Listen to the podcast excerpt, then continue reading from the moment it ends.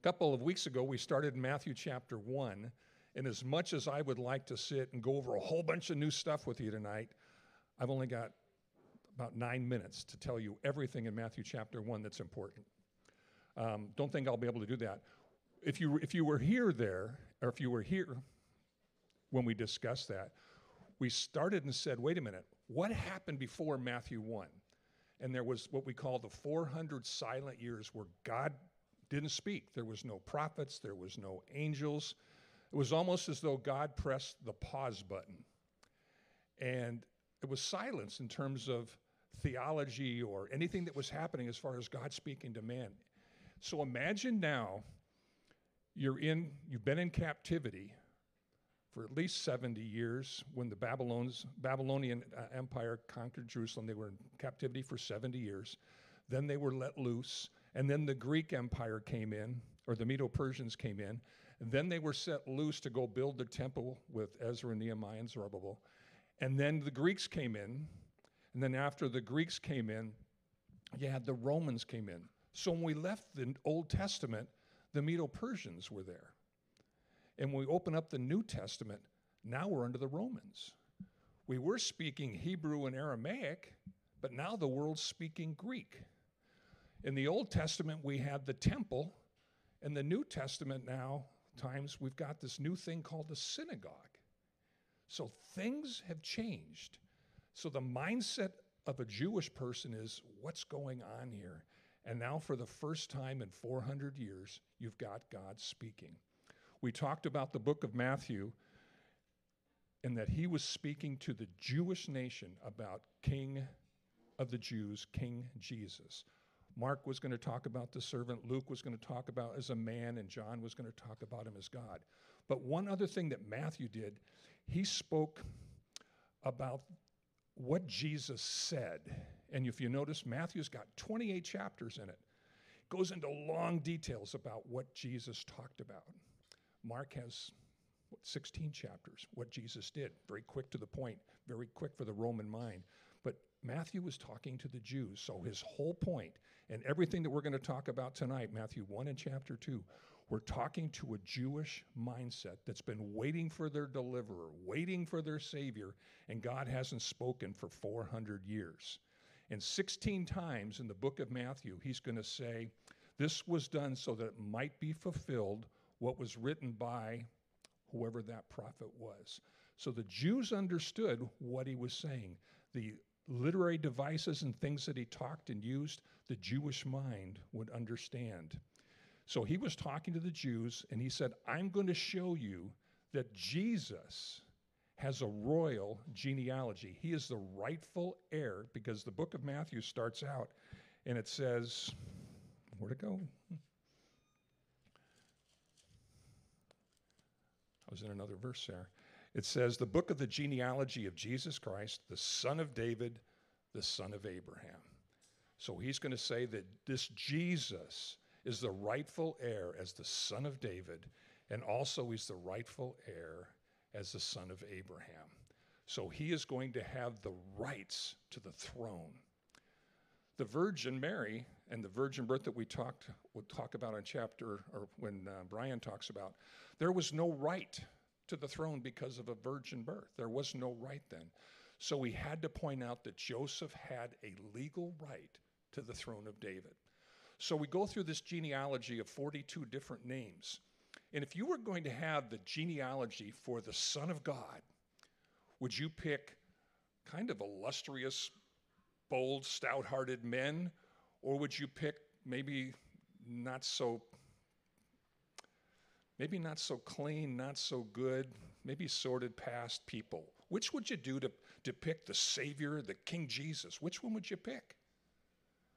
Well, he didn't pick perfect men. In fact, he did something really unseemly. He actually put women in there. And then the women that he chose, they, they weren't Jewish.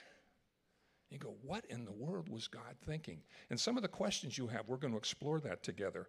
But one thing realize later on in Jesus' ministry, in John chapter 6, I think it is one of the verses that's on those questions there, but he says,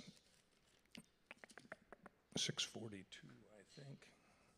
no, excuse me, 642.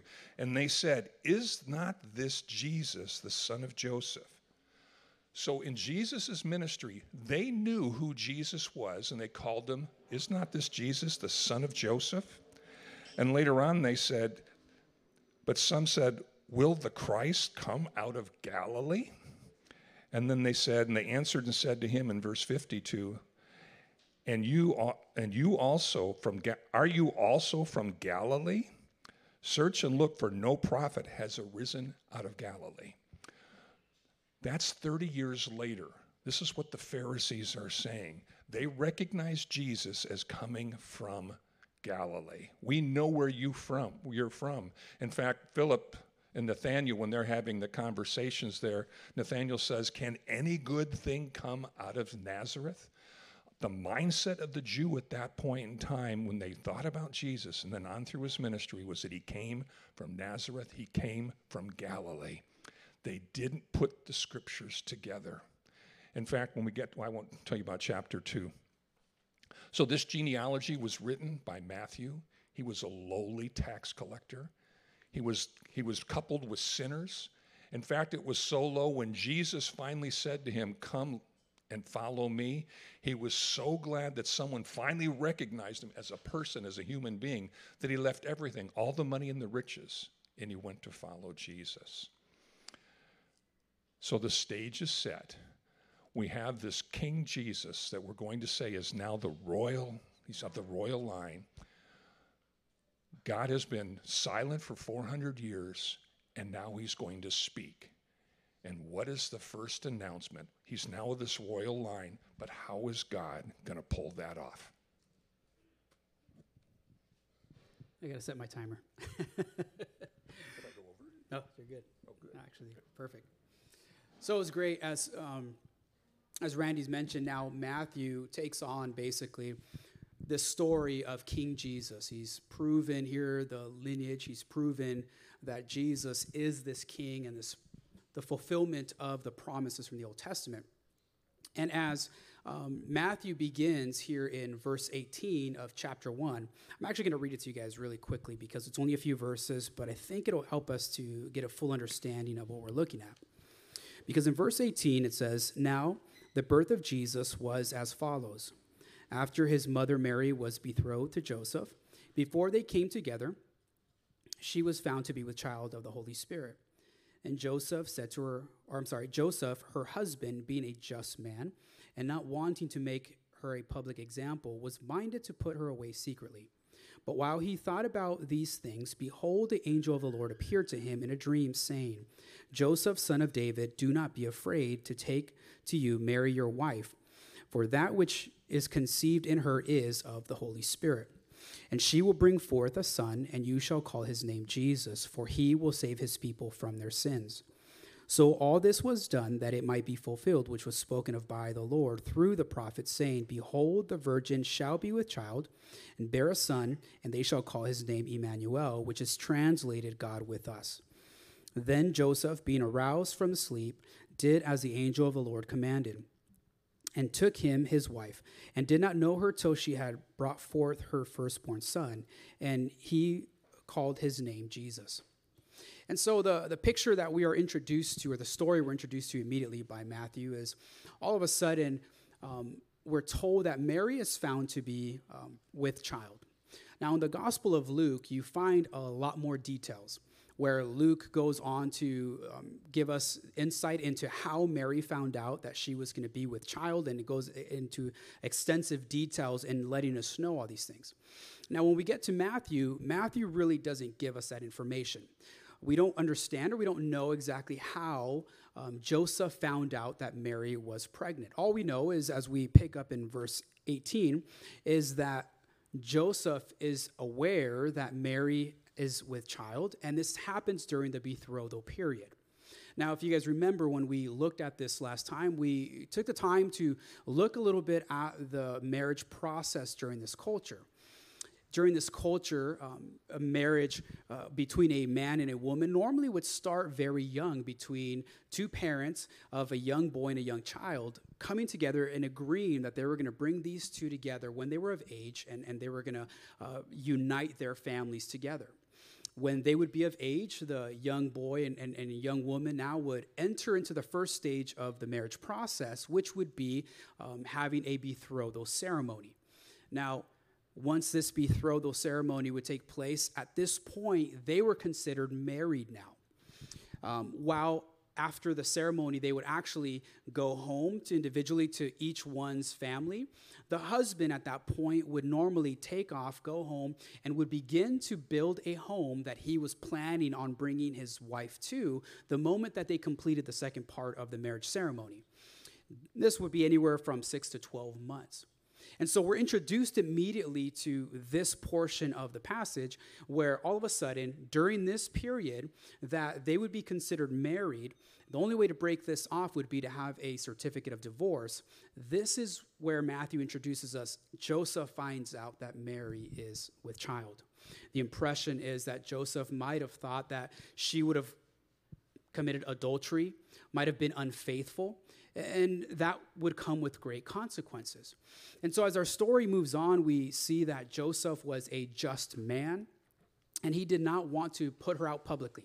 He had every right because of the assumptions made here, because she is to be sanctified and to be set apart now in this union with Joseph, even though they themselves have not consecrated this marriage. But there was an understanding. And so, coming to a conclusion that she's pregnant we can understand the thoughts that would have ran through his mind. And, and we took the time to look at that last time. I wanted us to think through what was going on through his mind. What would he be thinking? It's very possible he would be thinking, How could she do this? Who is the father? What are people going to think? What are people going to say about her? What are they going to say about me? What are my parents going to say? How am I possibly going to be able to put her away secretly so that nobody knows about what happened. And so, all these things you could assume were going through his mind because as you start going on into verse 20, what you find is that he goes to sleep, the angel um, visits him in a dream, and the Lord comes and speaks to him through this angel. And the first thing that is told to him is, Do not be afraid to take Mary as your wife. So you can take from this that it's very possible the stress of having to make these decisions, the unknown factors, the stress of all this could have created fear and possibly anxiety within Joseph. And it's here in this moment of this great hardship that he's dealing with, trying to figure out what's going on, what am I going to do, that the Lord comes and meets Joseph and begins to not only give him direction in this dream, but also brings comfort to him in the midst of this great difficult place he finds himself in. And so, practically speaking, we wanted to look at that as God would bring direction and he would bring comfort to Joseph here, very practically in three different ways that we looked at. One is with the reassurance of his presence. In verse 20, you see that the Lord comes and meets him here with the voice of the angel speaking on his behalf to let Joseph know, I'm with you in the midst of this hardship. And we spoke, it's oftentimes as we understand and know that God is with us in the midst of our battles, that, that seems to give us strength and the ability to persevere through those difficulties. Now, we also talked about that God would give direction and he would give um, comfort to Joseph through the reassurance of his purpose. One of the things that the angel would tell um, Joseph is look, there's a reason why Mary is pregnant right now.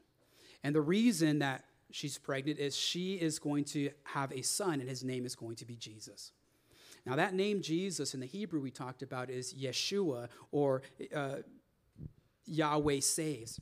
Salvation is of the Lord, is basically what we're trying to gather from that. And so, within his very name uh, was the description of his mission here on earth to save you and I to bring salvation. And so, as God would be ministering, He's revealing to him, "Look at the purpose that I have for this son that you're, uh, that Mary is carrying." And we took the parallel of that as that word, uh, Yeshua saves or Yeshua salvation, Joshua, that parallel of the Old Testament. And we talked about how in the Old Testament, Moses is this picture of the law. And we understand as we look at it that the law, Moses, was never able to take the people into the promised land. And so, what God would do is he would raise up Joshua to be the man who would actually lead the people into the promised land. And the parallel being spiritually speaking, in our lives, that as important as the law was, it would never and will not be able to get you and I to be in a right standing with God based upon our keeping of that law. And the reason being is because you and I are sinful beings. We could never be perfect. We could never accomplish every aspect of the law, and therefore could never obtain a right standing.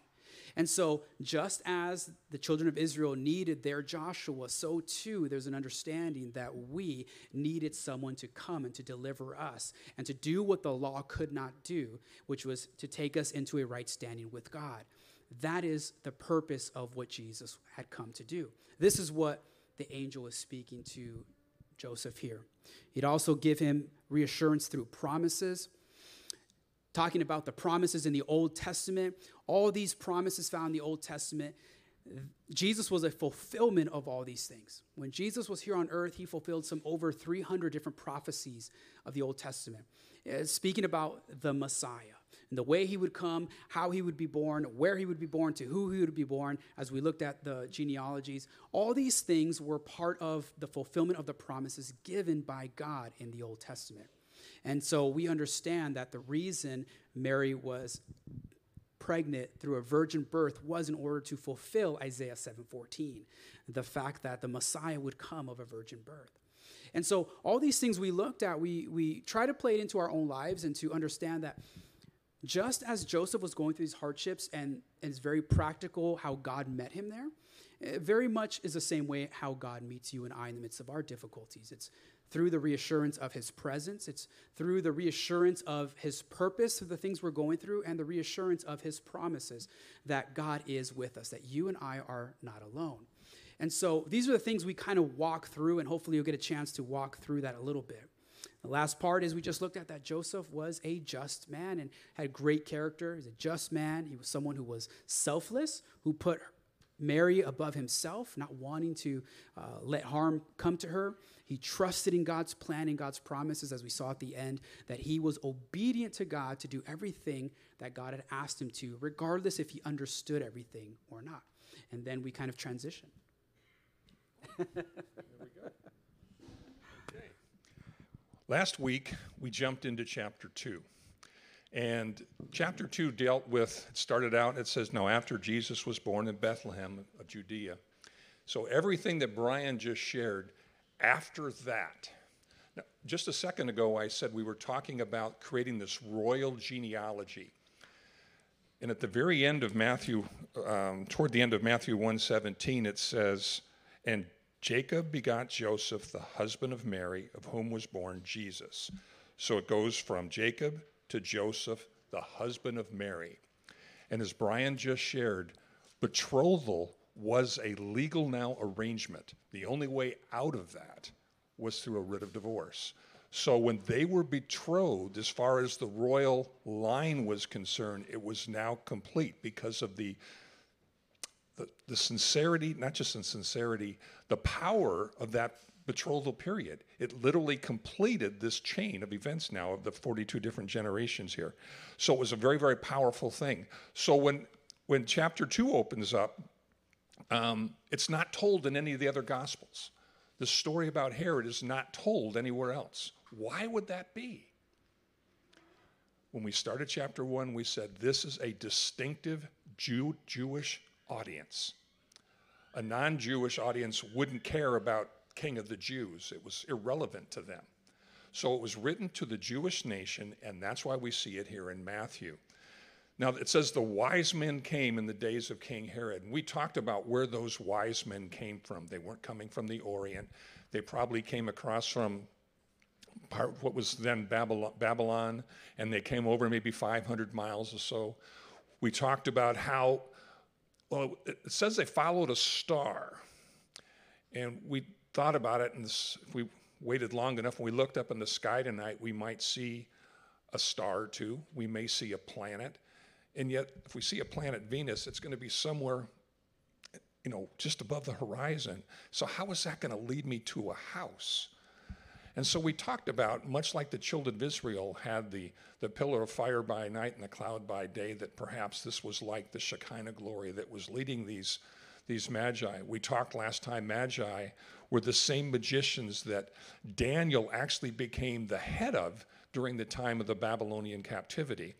So these were men that were probably taught by Daniel. They were taught the messianic prophecies. And so for 500 years or so, they were waiting for this day. And they were not Jewish. So when they come into town, they want to know where is he who has been born? And it's interesting, in those days, we just said your genealogy through this process of you got to prove it. So they want to know because where is this guy that has been born, that qualifies? Where is that guy that's been born king of the Jews? And it says, all of Jerusalem was aware of them. It was upsetting to Herod, but it was upsetting to the rest of Jerusalem too. It meant the Pharisees and the scribes, they all knew about it going on because it was the talk in Jerusalem. They probably didn't come on camels, there wasn't three of them. They probably came on some Arabian horses. They probably had 20 or 30 people with them, an entourage coming in and proclaiming, Where is he who was born king of the Jews? And remember, Herod had already been declared by Rome king of the Jews. We also discussed last time that Herod had a very unique family. Herod had a number of wives. Uh, one of the wives he killed. He killed his mother in law, her mother. He killed two of his oldest sons. He had another son called um, Aristobulus IV. Aristobulus III was his wife's brother. He killed him as well. And then he had four other kids that we talked about. One of those um, children was Herodias. That was his granddaughter. And so Herodias then, she married one of the Herods. And when she married one of the Herods, she divorced one of those Herods and married the other one, Herod Antipas. And Herod Antipas was to become the Herod that was going to be wooed and lured by the dancing daughter. And she said, because her mother prompted her, you know, give me the head of John the Baptist. So the first thing we know about Herod's is he was a wicked, evil man. He killed, he was afraid, he was scared. His sons, when they saw what happened, they were concerned because they were involved in relationships that John the Baptist said were not right. You were divorced, but your partners are still alive. It's wrong. Herod's wife didn't like that, so John the Baptist was then offered up and he was killed. We find out later on that the Herod family was there at the, the killing of James and at the imprisonment of Peter. And then Herod Agrippa II was there with Paul when he was there in front of Herod as well.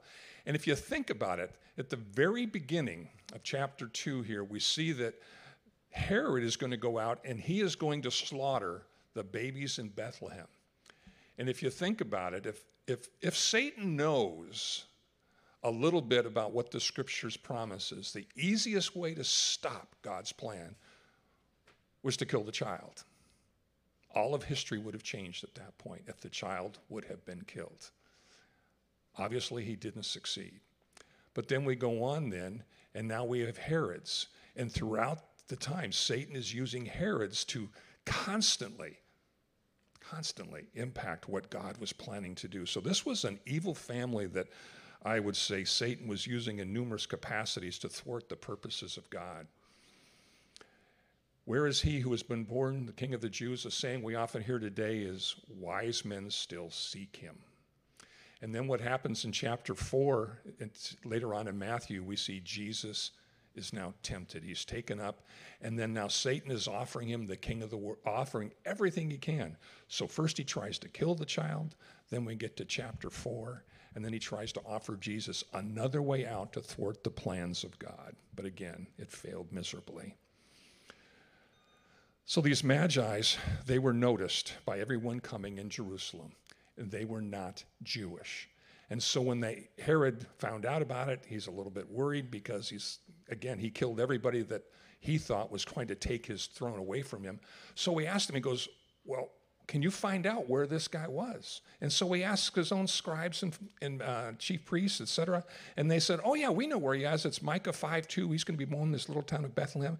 I mean, they knew instantly where it was.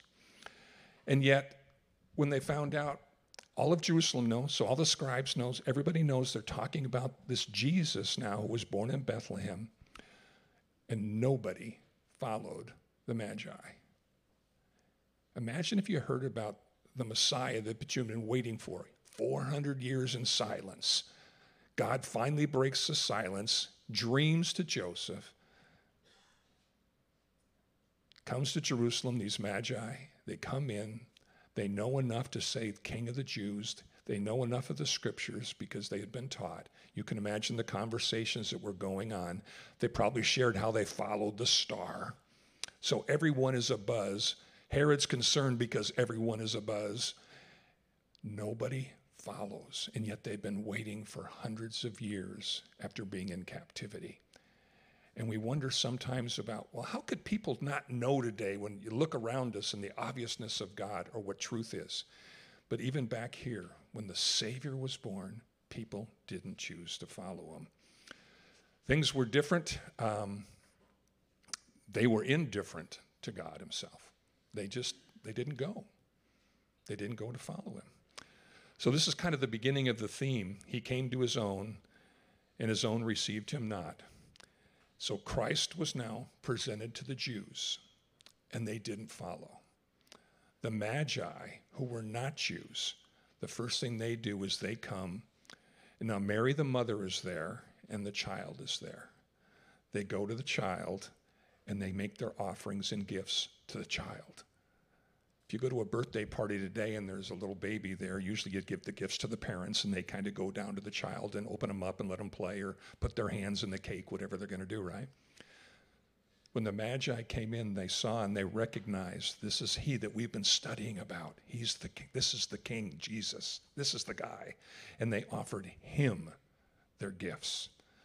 They surrendered and sacrificed everything to get there. And the natural response when they saw the king of the Jews was to offer him gifts. So the Jews rejected, but God gave grace to the Gentiles.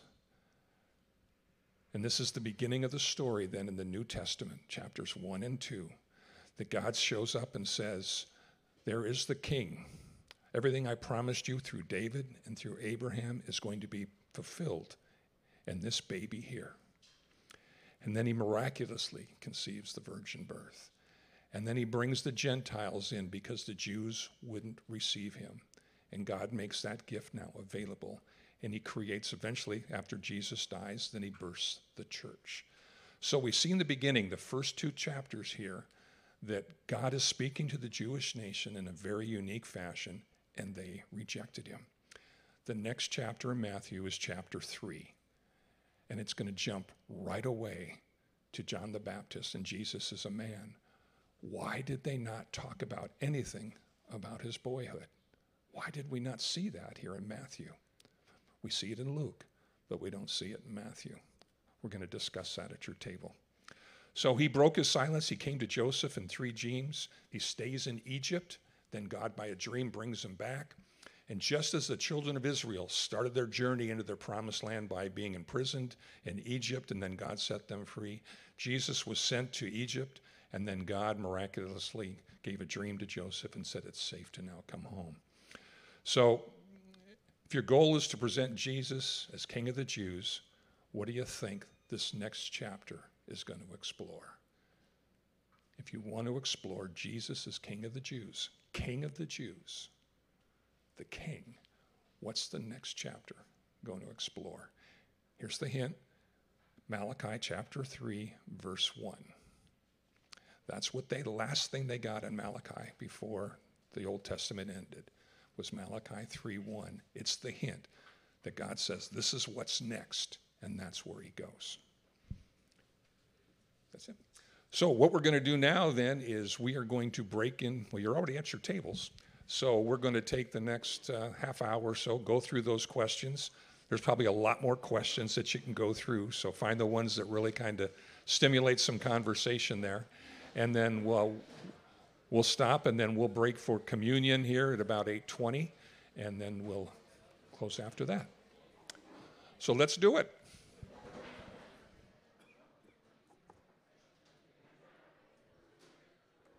How do you read up here? Oh, it is. That's fine. I can't see anyways.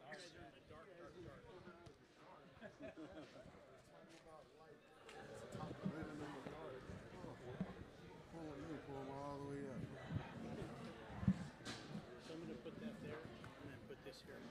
Thank you guys.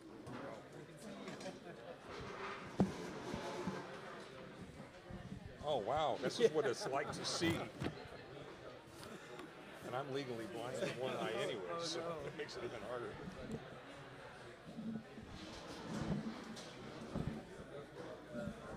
So we kind of have to face one another because I won't, we won't be able to hear each other. We good, Dave? Well, I just want to welcome everyone at home who's watching. Um, just welcome. As you are at home, we would even ask you now that possibly if you have any elements at home that you would be able to get out, maybe some crackers, some juice at the end of this. Um, we're actually going to be going into communion. So, a perfect opportunity for you at home to be able to partake of communion with your family, maybe gather your kids, gather your wife, or even if you're by yourself, and, and take the time to just uh, really remember what God has done. And even as we communicate and discuss some of the things that we're going through. And so, um, I guess we'll introduce ourselves. My name is Brian. Um, so, I'm around, you'll see me around, running around every once in a while. And then we have Randy here. Randy Dickinson, and you've probably seen me around a little bit too. And over here. John Bush. Awesome. Right on. Well, Randy, you want to lead us in uh, chapter one as we start going through it a little bit? Okay, so um, let's just go through the questions then. Yeah. Okay. Well, the first question we got in front of us what was God's purpose for starting the New Testament with the genealogy? I mean, of all the things you can think about after 400 silent years, let's get them pumped up and excited. Why would God start with a genealogy? Really, he needed to set the foundation. I mean, that was so much of what the Jewish heritage was. It wasn't just about, you know, the, the fact that um, they were Jews. It was really who they were and the beginning of setting the whole premise of that this was Jesus was really exactly that that where he came that he had the lineage his genealogy can be traced back and then that would be the first step to you know the excite you know you had you had mentioned about the fact that time and time again Matthew's all Matthew brings to fa- uh, brings to light the fact that as as was sta- as was said by the prophets as the prophets that that Jesus truly was the prophetical Messiah that was that was talked about. And it's interesting. Sometimes we read that, but after 400 years, do you think he was just saying that, as the prophet said, or he goes, "This is what the prophet said," you know? And, and it's just that, that level of excitement that he uh, that he probably had that uh, of truly having that that truth. And again, you know, that all beginning with the, the genealogy and how that how Jesus fits into that. When we first discussed Matthew 1, we talked a little more at length about genealogies. And when they had a genealogy, when you bought or sold property, everything was related back to the tribe that you were from. And so if you're coming out of the Babylonian captivity, then the Medo Persian, then the Greek, your tribe stuff might have been, if everything was burnt down or destroyed, you had a hard time to prove. So genealogies were very important to them because it allowed them to buy and sell or keep their land within their tribe. And then also if when the priests wanted to come back and participate in temple worship once again, they had to prove through the genealogy all the way back to Aaron that they were in fact from the tribe of Levi. And if a woman was to, if they were to marry a woman, she had to go back five generations to prove her genealogy. So, genealogies, again, to that Jewish mindset, were very, very important to them. So, starting out that is kind of saying, I know how important this is to you in the natural. Let me share with you how important it is now because I'm speaking once again. Thus saith the Lord. And he then starts to proclaim, and he starts with the genealogy. It's neat what you just said.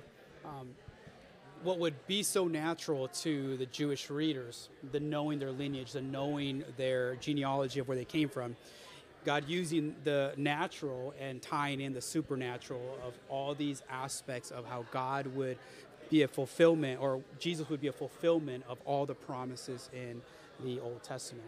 So neat just how kind of God uses what would be somewhat natural to them to to know where they came from, to know how important it is to know, as you were saying, to also make a point to prove. And let me show you what I'm about to do with this. And, and, this is what checks all the boxes. Yeah. So if he has a genealogy, why do you think he chose to use four women that wouldn't have been, to a Jewish mind, elevating a woman to that standard wouldn't have been normal?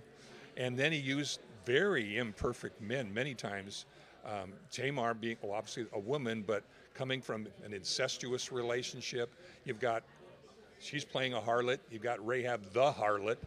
Um, you've got Ruth, a Moabitess, and you've got um, David's wife Bathsheba. There was obviously she was involved in an adulterous relationship, even though we blame David, but she was involved as well. So, if you're going to prove this guy is the guy, why why go to such lengths to use so many different kinds of people? I one of the things that I was looking at it and I was thinking through. There's obvious the imperfection, obviously, because there is no perfect human, right? So just a practicality of if God wanted to use per- something perfect, He would be unable to use us, right? You think that through. But as I was kind of thinking that through, I was, I even put myself in those shoes, thinking through my inability at times to do certain things, and, and thinking there's certain things that God calls me to do, and there's this inability in me, and that has a tendency to get me to rely so greatly on the Lord on those times because I understand and I know my inability.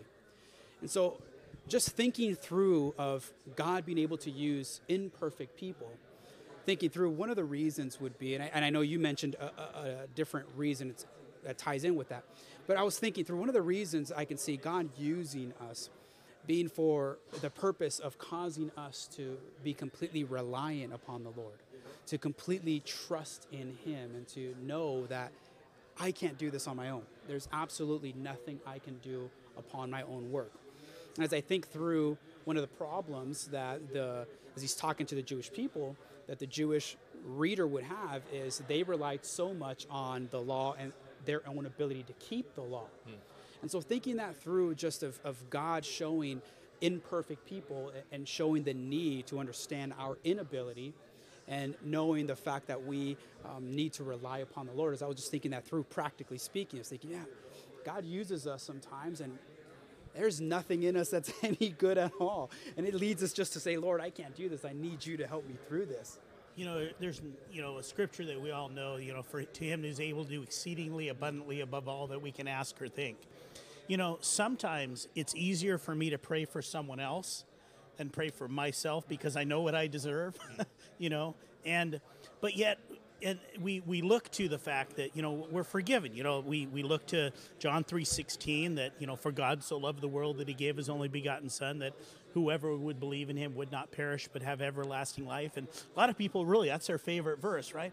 But mine's john 3.17 that, that basically said he didn't come into the world to condemn the world but that through him we might have everlasting life. And it's it's the difference. Even when he told the disciples, "It's good that I go because I'm going to send the Spirit, and the Spirit will convict."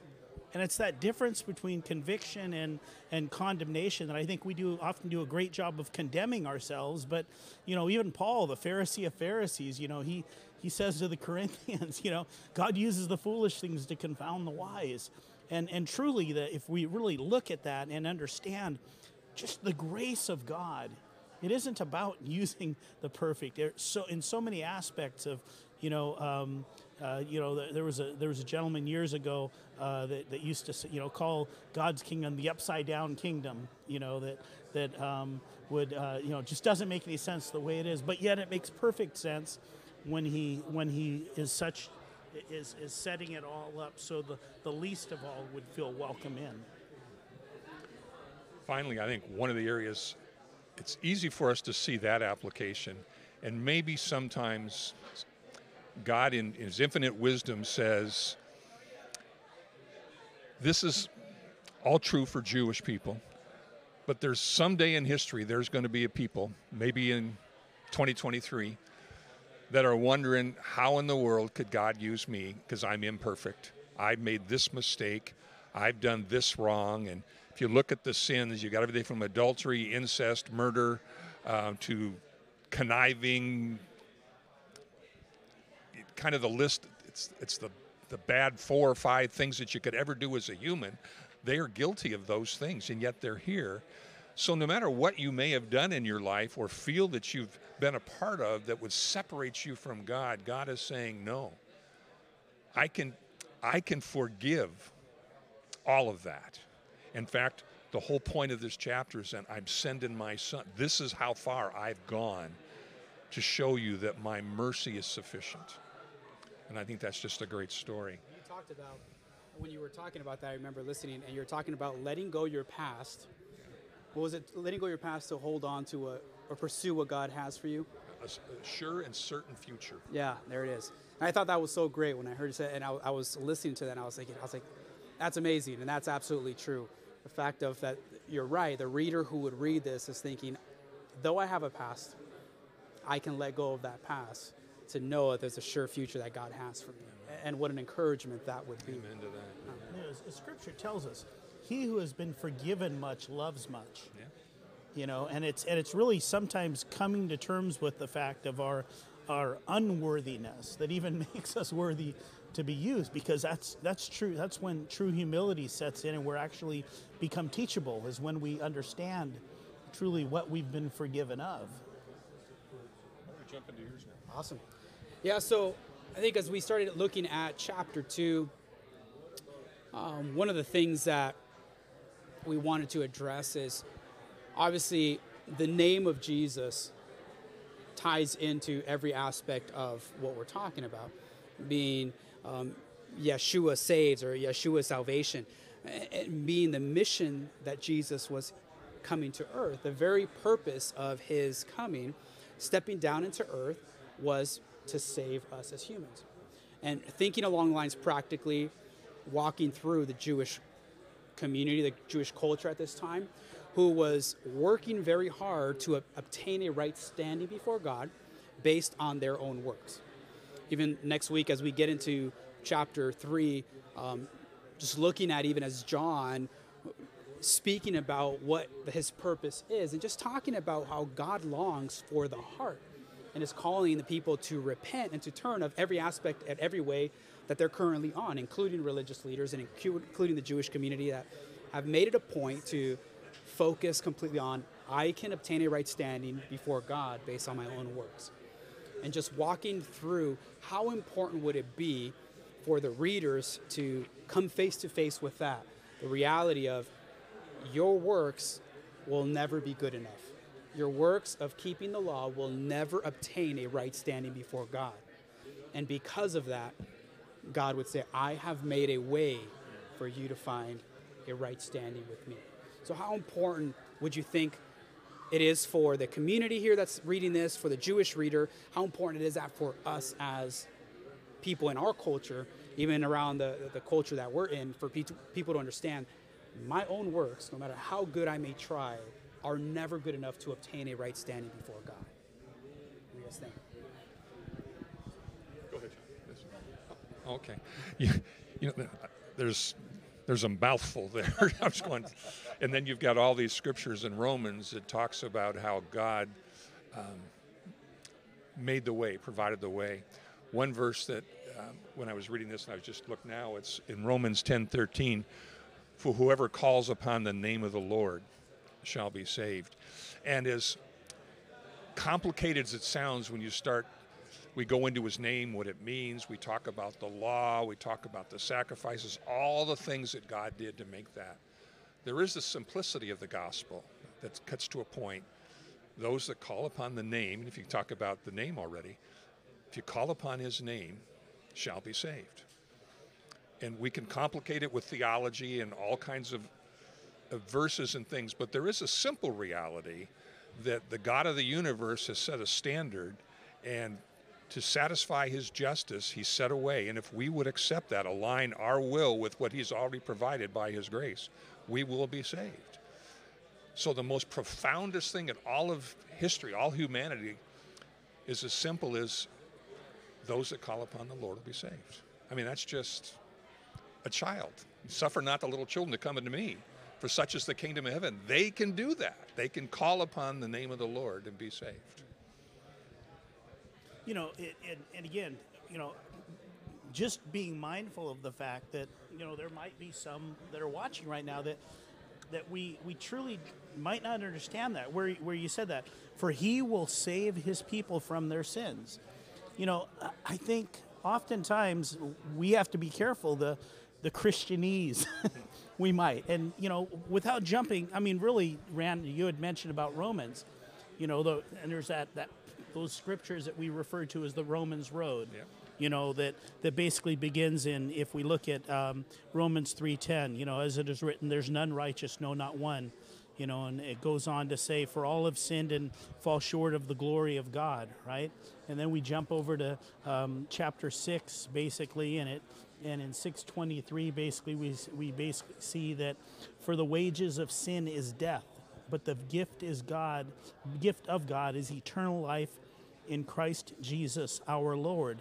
And we jump over to back to chapter five, you know, but God demonstrates his own love towards us in the while that we were still sinners, while we were still sinners. Not when we got it all together, not all of a sudden, even when we even think we have it together, right? That while we were still sinners, Christ died for us, you know, and then we jump into if we, you know, over so what is the what is the truth to that? Is it what is how do how are we saved? And if you look at that Romans um, chapter 10, that if we confess with our mouth the Lord Jesus and believe in our heart that God has raised him from the dead, you will be saved. For with the heart one believes, okay, and with the mouth confession is made unto salvation. And really that that is how by the name of jesus that we're saved. It's it's accepting that. It's coming to terms with that. And and you know the, I, I believe so much of matthew is written for that thing. Okay don't look at anything else. Jesus is that. He is the messiah. He's the full fulfillment. And as we go through these various sections it's just so exciting to see that that um, you know he's laying this all out for us in that way. Now I'm going to throw a curveball at you guys. What What do you think is one of the things, or some of the things, that keep people from calling on that name? We address the simplicity of calling upon the name of Jesus. We talked about um, some of the things that it talks about the fact that we're all sinners and that there is a need to call on that name. But practically speaking, here for the Jewish readers as they were reading it, there were certain things that were keeping them from calling on that name, their own attempting to obtain righteousness. Now, we, we look at it in our culture. What are some things, and maybe there's people even watching, uh, or maybe that we'll see this later, but what are some things you think that can creep up into the life of an individual, even within our culture, that can keep an individual from saying, I don't need to call on the name of Jesus. Just thinking through even of the rich young ruler that Jesus spoke with, and well, what must I do to inherit eternal life? Well, do X, Y, and Z. Well, I, I've done that already. Just the, the thought of, I think I'm okay already. What do you think, Randy? I think on the simplest level, most people understand if you're going to accept God on His terms, then I'm going to have to follow through on it. And usually there's something in their life they don't want to give up. Whether it's a, a moral thing or as the rich young ruler, it was his riches. I mean, it's interesting. The rich young ruler, he told him, Go give everything you have to the poor. When Zacchaeus, when Jesus called him down, he gave 50% of the things back. And that was okay. And you say, wait a minute, how come the guy that gave, he was called to give everything, Zacchaeus only gave 50% and it was acceptable? And then you realize it had nothing to do with how much, it's what still had your heart. What were you clinging on to that you didn't want to give up?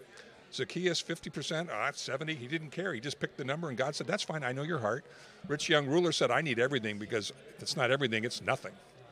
So I think culturally today, we have things that we just don't want to give up, whether it's freedom, time, whether it's moral decisions or economics. I think there's things we just don't want to give up. And they got a hold of us more often. You know, it, it's interesting because I think it's twofold. I completely agree with, with what Randy says. I mean, I look back at my life and, and what it took for me to let go and let God, so to speak, what it took for me to actually get come to an end of myself.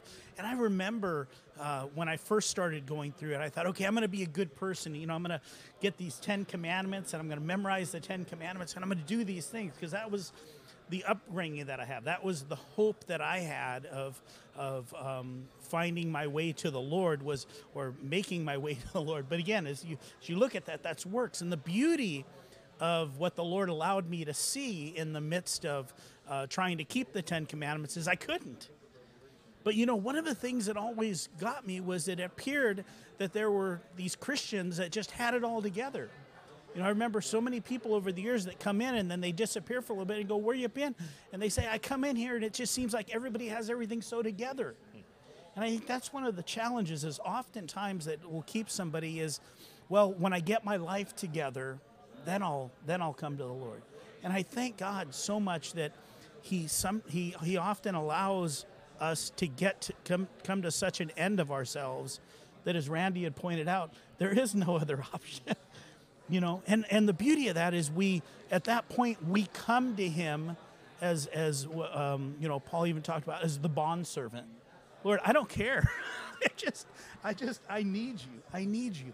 And the beauty of that once we come to him and just give it to him and and try quit trying to be is when we truly begin understanding and and receiving all that he has for us in in such a beautiful way and then you know we we then progress and, and really realize that you know uh, that what what grace is all about and it isn't all about what I can do and you know oftentimes when I'm trying to do everything I fall miserably short and but yet his love is still there Hey, can I throw you a curve?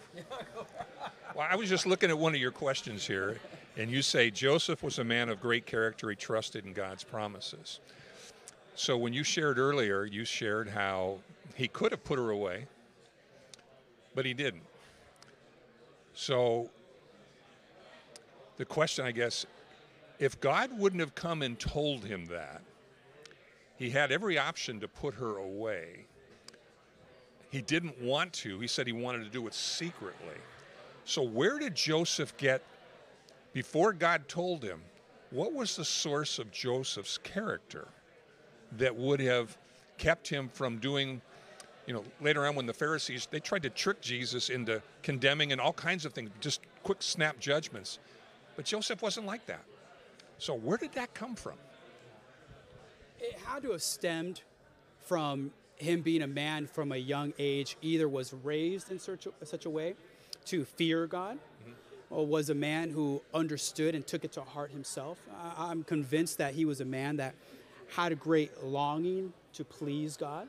And there's a reason why God would choose to use a man that way. A man you think of like David, when God would speak of him of, of being a man after his own heart, a man who had a, heart that loved God. Was he perfect? Absolutely not. But God, knowing that there was a man there that had a heart that longed for him and longed to please him. And I'd, I'd have to think through the fact that Joseph was able to distinct that this was the Lord speaking to him. The fact that after he woke up and heard and was willing to obey, you, you're, you have to presuppose that there was a heart already there that was already longing and pursuing after God. He obeyed four times. I mean, he really. Well, if you if you look too, I mean, and, and Jesus even what, and I think the what you just said was what Jesus in in in John chapter ten, where he says, "My sheep hear my voice, and I know them, and they have and they follow me."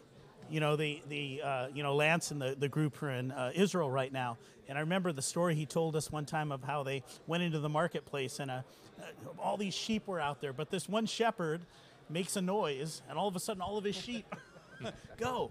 And, and you know that there's something about that shepherd that, that that's whispering into the ear of his sheep and that you know uh, the, the the familiarity and and that you know I don't know uh, do you to have that level of trust you know that that that when you hear that you know it wasn't a like you said Randy it wasn't a small decision that he made he knew that was a life changing decision.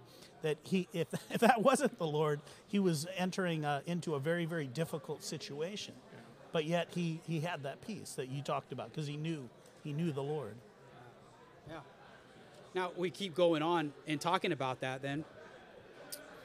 And I addressed a few different things of how God reassured him a- and directed his life, but I thought for the sake of believers, for the sake of us and being practical with it, we addressed a little bit about maybe the person that hasn't given their life over to the Lord or maybe who doesn't understand that yet, but maybe now focusing a little bit on the believer. And understanding how God is speaking to Joseph here and tying in the promises given in the Old Testament and how this act now was a fulfillment of some of those promises. Just thinking of along the lines how important it is to know some of the promises found within God's word that He's given to each believer. That how important is it to know those promises and how does it change the perspective of an individual? We think through how this decision could have been completely different on Joseph's mind. If he would have done something different, it would have altered his life, altered the life of Mary, if he would have gone around a different way. So think through the promise is found within God's word, and there's many that we can draw from.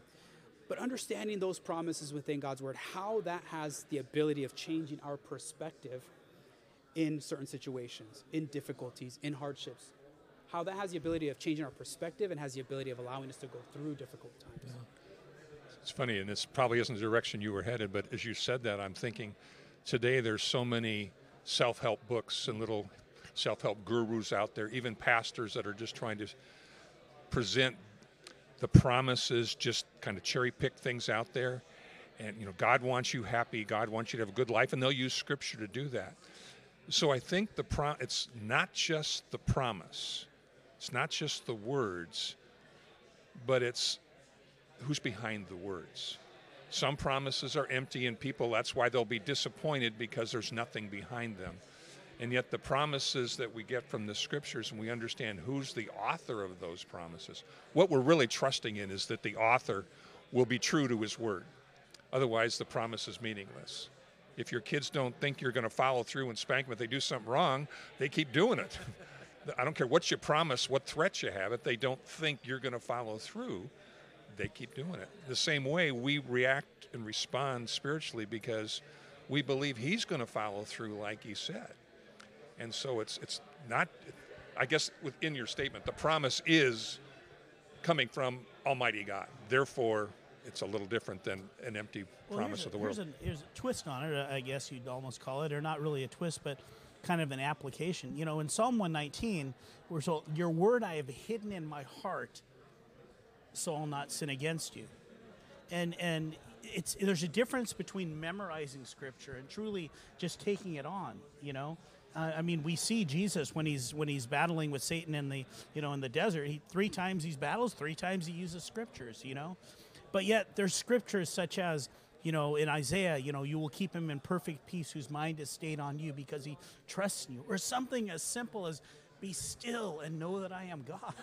You know, and and and those little just just vignettes. You know, we we some of the the tables. You know, they were we we have these these different scriptures that that we can we can hold on to, but you know, ultimately, it's just believing. You know that you know encourage you, those of you that are at home. You know, we're running short of time, so read uh, Second Timothy three sixteen. You know, write it down. Second Timothy three sixteen. That is a very important scripture that really points to exactly what the purpose is of scripture and, and where it's from if we truly believe that where it's from and the purpose of it we can we can truly find the so Okay. Hey, could we go uh, live in the house here for a second?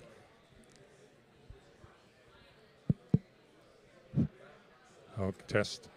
Okay. I'm sure you're having a great time up there and you didn't get anywhere near finished, but we want to make sure we make time for communion. Um, so have someone at your table um, kind of take the lead on that. And sometimes the easiest thing to do is go to 1 Corinthians 11, read verses 23 to 28. Uh, and then perhaps if there's a pressing need or someone needs some, to share something, you know, pray for one another. And then um, we'll close with that. So go ahead and uh, let's ha- take communion together, and we're going to do that here online. You know, those of you that We need to kill. kill it down, we're going back. I, I, you know, this is so exciting that we would do communion tonight because the culmination of um, everything that we're talking about and Jesus coming is really just kind of tied up in, in exactly this portion of Scripture. You know, at the Last Supper, one of the things that there's a lot of things that took place at the Last Supper, but one of the things that Jesus did um, is recounted for us here by Paul in the in the uh, in the first letter he wrote to the church in Corinth, and uh, we're gonna we're gonna go over that. But you know, those of you that uh, just if we can take a moment, I know that we're um, coming to an end of our time together, but you know, I want to encourage you, those at home that that haven't. Um, you know, accept the Lord as your as your personal Lord and Savior. I want to take a moment and and just if that's you, you know, just we're going to take a moment and give you the opportunity. So if, if that is what you desire, if you desire a relationship with the Lord, just pray with me. Dear Lord, I, I know that I am a sinner and I ask for your forgiveness. Lord, I believe that you died for my sins and that you rose from the dead. Lord, I turn my life over to you. And Lord, I invite you to come into my life, my heart, and Lord, make a difference in me. Lord, I want to trust and follow you as my Lord and Savior. You know, if you prayed that prayer, I encourage you to run and grab a, some crackers and some juices we told you and just have this time for with us. But um, jumping back over to um, what what Randy had directed us to here in the in the book of uh, First Corinthians, the letter first letter that Paul wrote to the Corinthians, chapter eleven. This is what Paul said. He says, for, for I received from the Lord that which I also delivered to you, that the Lord Jesus, on the same night in which he was betrayed, he took bread. And when he had given thanks, he broke it and said, Take, eat. This is my body, which is broken for you. Do this in remembrance of me. So, as we as we take of the um, the the juice here, you know, it's symbolic of exactly that of of Jesus's blood being shed for us and understanding that that wasn't a, a shedding of blood for the covering of our sins. That was the shedding of the blood for the eternal washing away of our sins. So let's partake together.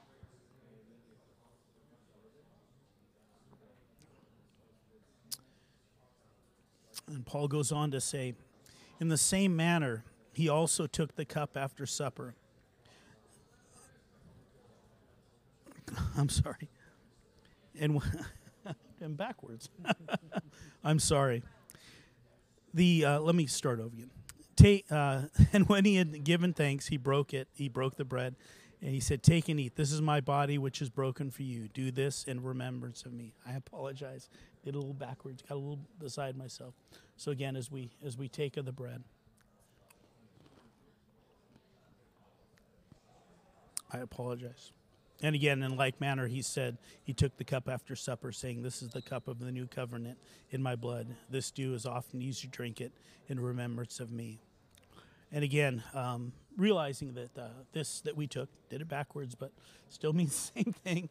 It's his, it's his broken body. It's his blood that was shed for us. And um, you know the uh, the hope and the prayer is that, as it says here, for as often as you eat this bread and drink this cup, you proclaim the Lord's death till he comes.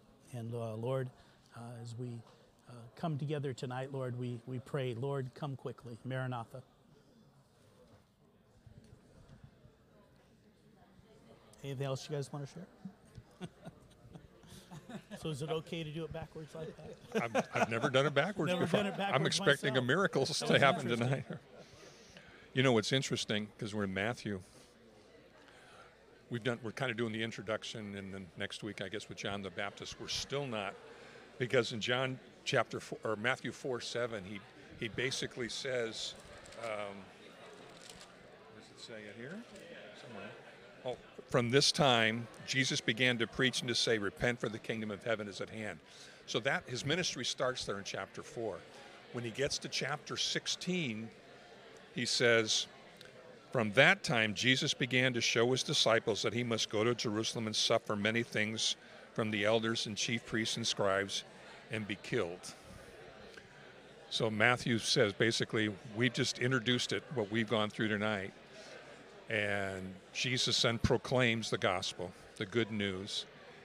And then it's the recognition that he came to die. And the joy of his death was what we celebrated here tonight in the communion. That it wasn't just a, a death, an empty tomb, but a risen Savior that accomplished all that God had prepared beforehand. And if anything else, it's a perfect example of what we were talking about. God can use imperfection to do His perfect work.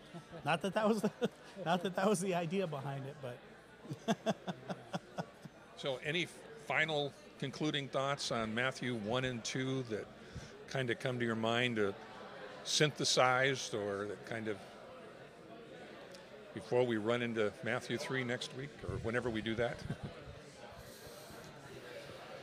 You know, we're going to be talking about this next week.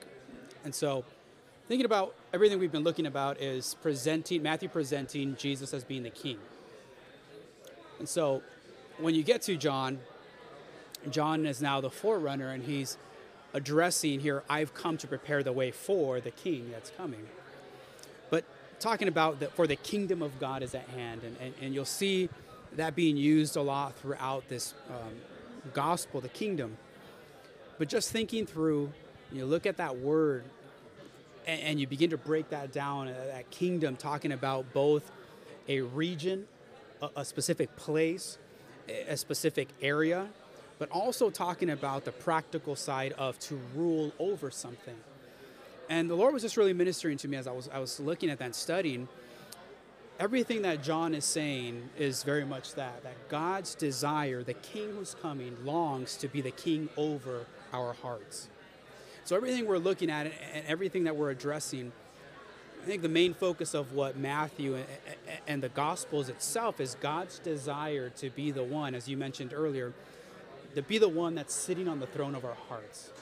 And how often there are so many different things that sit on that heart, whether it's hobbies, time, money, uh, different jobs, careers, different things, where God would say, My desire, the reason I, I've come is to grab a hold of your heart, to enter into this relationship with me. And so, if there's one thing that I'm kind of the Lord's been putting on my heart as we go through chapter one and chapter three of all this talk of the King is here, the coming of the King is God's longing not just to rule a place, but to say, "I've come that I would rule over your heart."